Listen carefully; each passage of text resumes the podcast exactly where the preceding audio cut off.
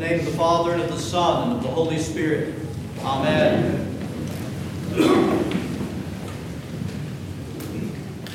At the very beginning of this season that we're now in, Trinity Tide, I remind you again the purpose of Trinity Tide as I spoke then.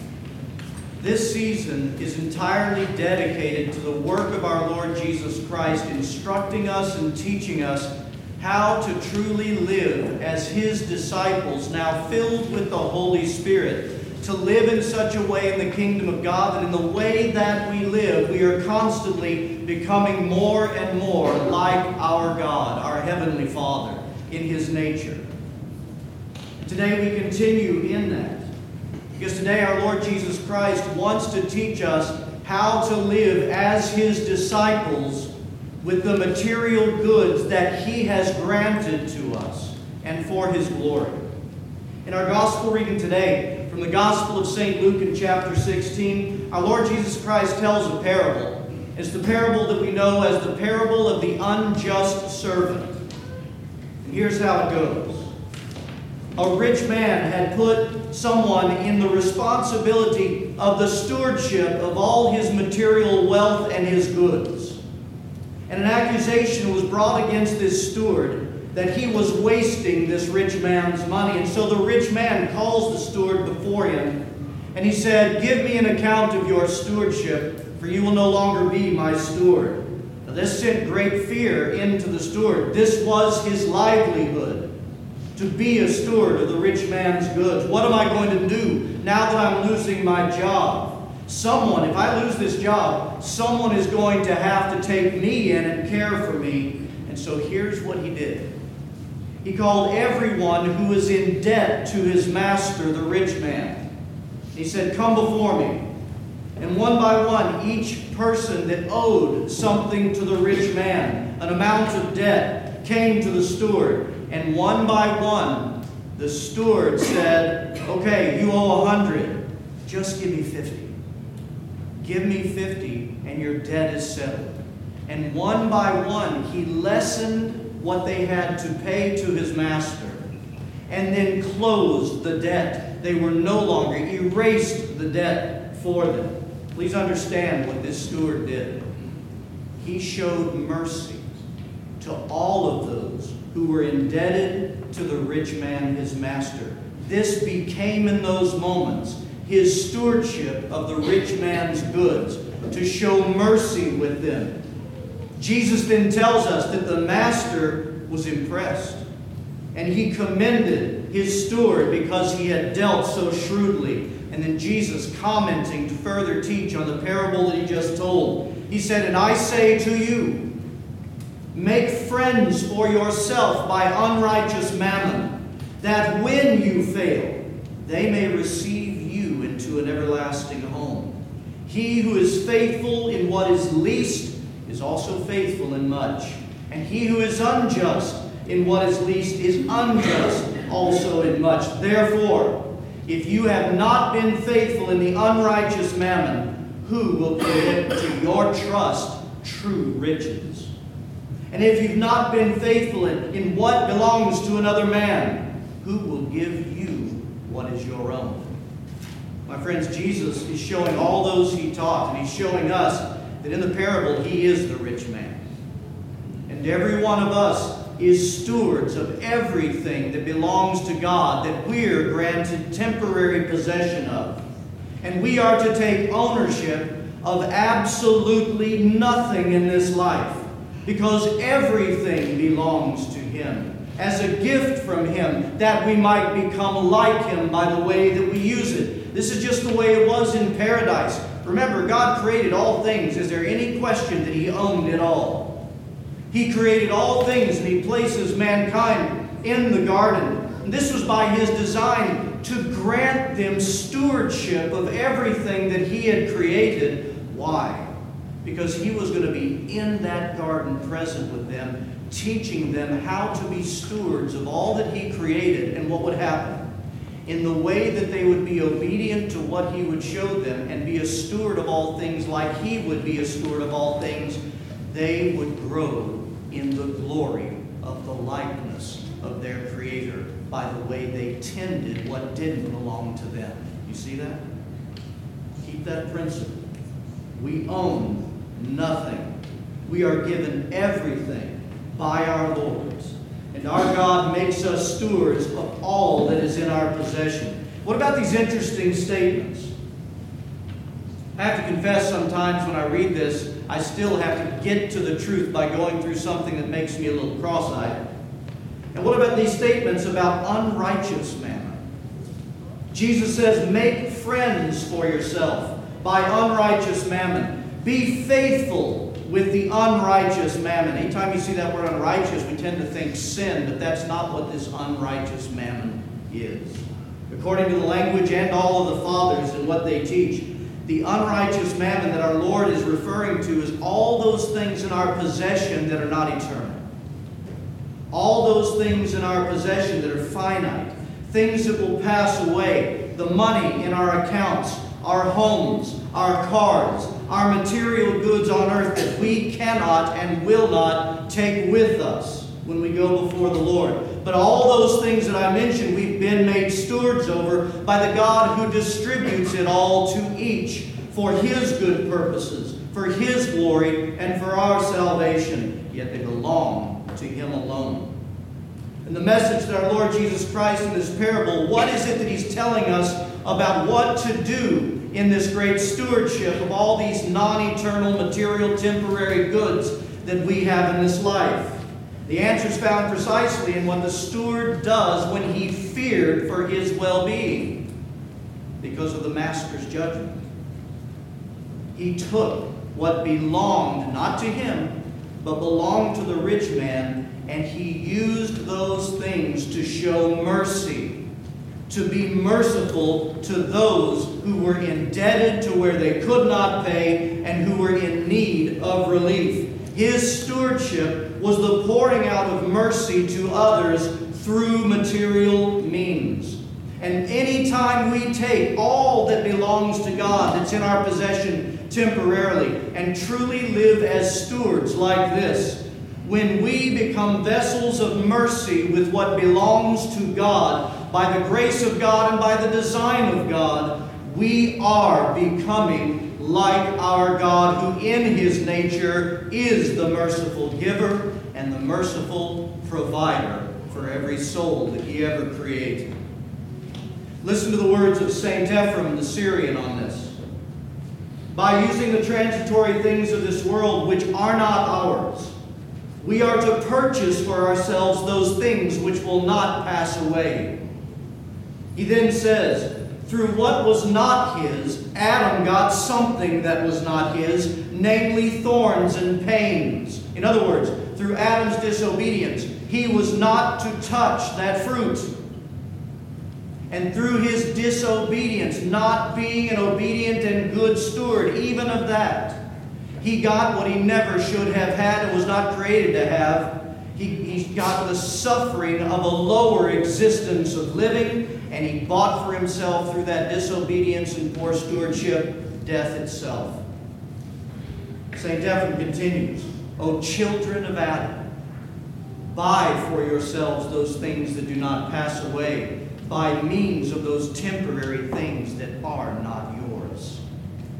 St. John Chrysostom says something similar. He says, Riches are a loan from God that are to be deposited with the poor so that we might receive a hundredfold reward. For they will be our friends in the eternal habitations. You ever thought about this? When you take what belongs to God and you give faithfully in obedience to Him to someone in need, that in eternity our Lord Jesus Christ may not be your only advocate, but the poor will cry out who you sowed the seeds of mercy into. Have you thought about that? Perhaps we should. Perhaps we should. You see, the problem that all of us, all of us have to varying degrees is that we are in bondage to a deceit that anything we have belongs to us, that we have ownership of it, and that we are the providers for our own lives. And these lies, these deceits, they produce within us a need for control, a need to protect, to safeguard. Because if we're our only providers and we truly don't know God enough to know that He is our provider, we are going to protect our stuff. It's the opposite of love, it's self protection, self preservation. That's what it is. And it denies the love and power of God as provider to every one of us. I want you to do me a favor for just a second. I want you to take your fist like this. Take it, everybody. And I want you to squeeze it as hard as you can, like you're trying just to destroy something. Do it. I want to see shaking. Stop. Was there even a millisecond of the time that you were doing this that you felt any peace and rest?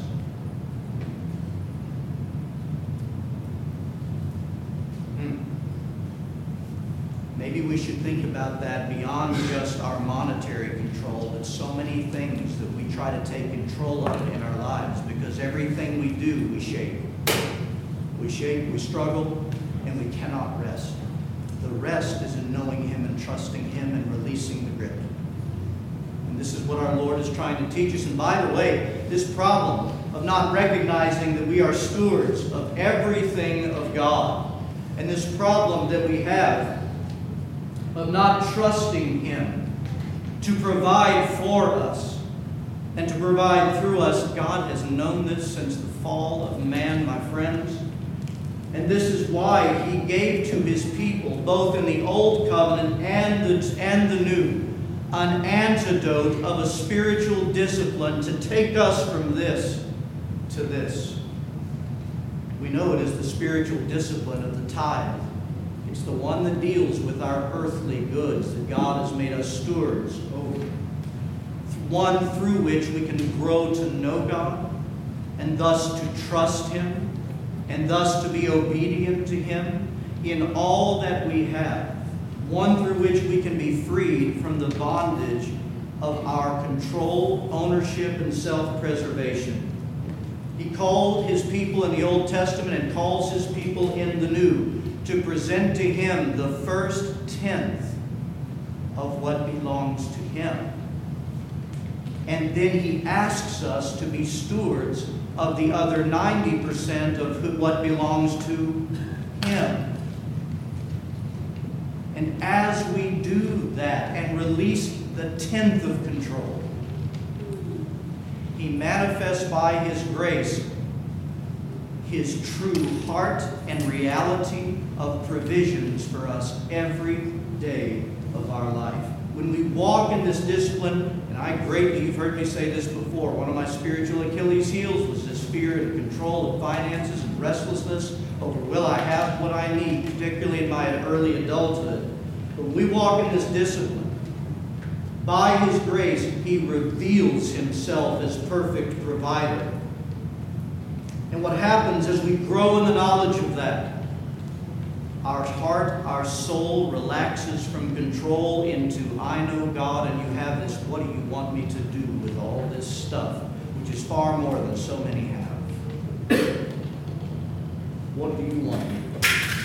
God, through this discipline, He's not only growing trust, but I say this word again.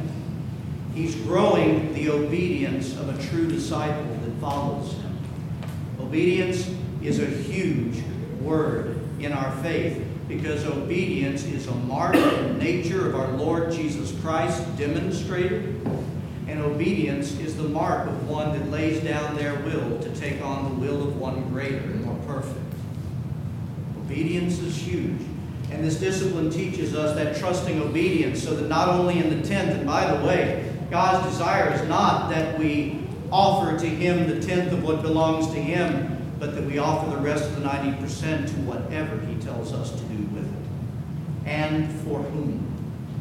To bless. You see? Do y'all mind here in August if we have a little Christmas? A little Christmas in the 100 plus degree August? like it or not, here it comes. Those of you who've known me long enough you know my love for Charles Dickens' A Christmas Carol. I see so many spiritual truths of theosis and the salvation of man that is presented by a man being brought to repentance in that story. And we see something very specific to what our Lord is trying to show us this morning because it communicates to us what our lives to truly look like as being good stewards of all that belong to joy. But even more, the story presents us with the joy that enters into a dark soul when one gives over control and becomes a good steward, showing mercy to many. You'll remember Ebenezer Scrooge at the very beginning of the story. The book describes him actually very potently. The book describes him as a like a wraith, like a sunken in, wrinkly old man who's always, it's like his entire being is this. And he's always angry. And he's one who closed himself off from any community, from all others, and therefore he closed himself off from both loving and receiving love. The man is a miser with his goods. Oh, he's in control of it all, and he despises the needy. And he guards his wealth because it's his. He underpays his employee, Bob Cratchit, he shows no mercy to him whatsoever or to any others in need. There is no mercy in this man. And he is entirely other than what God created mankind to be. And This is the way Dickens presents him. But after the visit of the three spirits that goes to Christmas past, present, and future, and finally being confronted with his own mortality, the gift of his own mortality, he comes to that incredible, blessed repentance as tears flow and he cries out for mercy and another day. And he's so overcome by the mercy of being given another day that his whole entire disposition is turned not inside out but right side in, as he was always meant to be. Nothing is his anymore. The grip goes like this, and he has eyes to see and a heart to long to do something for the poor and the suffering. And so you see the true joy of stewardship as he begins to dole out all of his riches to the needy. And he's doing it with such joy, and that's even the book talks about it, but when you see the productions of it, you see the manifestation of change. Joy comes into this man. It's a joy that when it's acted properly, and most of them are, you want that. You see the joy of mercy, the joy of provisions. And they're all coming through this man. And he goes beyond, not just increasing the pay to a right level, but goes beyond and increases the pay of his employee, Bob Cratchit. He spares no expense for the medical care of the medical needs of Bob Cratchit's son, Tiny Tim, literally saving his life he spares no expense for anyone because love is now flowing from him. And he's giving through all that he possessed. Never see him concerned and counting and in control. There's no grimace on his face anymore. There is pure, pure, and true joy of being a cheerful giver because become man after God's own heart. Every time as I talk about that, the images go through my mind, the words of his book. And I long, even though I'm growing, I long. The joy of God in what we're talking about. You see, Jesus in this parable is telling us how to live as his disciples with everything that belongs to him. So we need to live as though they belong to God and not us and let us engage the spiritual discipline of the tithe so that the grace can flow for the transformation of our soul into our true identity, which is this a steward, not an owner. A steward. And let our material needs, because Christ, when we begin with our heart being changed, He gives us spiritual eyes to see needs where we never saw them before because of our spiritual blinders that we have on. and when we see the need, if the Lord says, give, meet it, do so. And give cheerfully. And in doing so, he will make you more and more like his mercy. I promise you this, many of you have tasted this. I've tasted it in parts, and I want more. But when the mercy and provision of God flows through us to another, we experience joy that comes from who God is. For our Lord will never be undone as the merciful and cheerful and joyous giver and provider of all. In the name of the Father, and of the Son, and of the Holy Spirit.